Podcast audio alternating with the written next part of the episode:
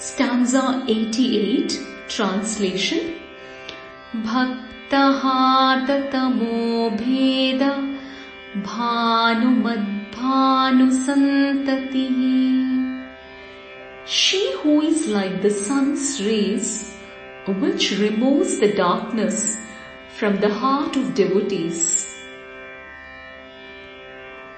Shivduti शिवाराध्या Shivamurti Shivankari.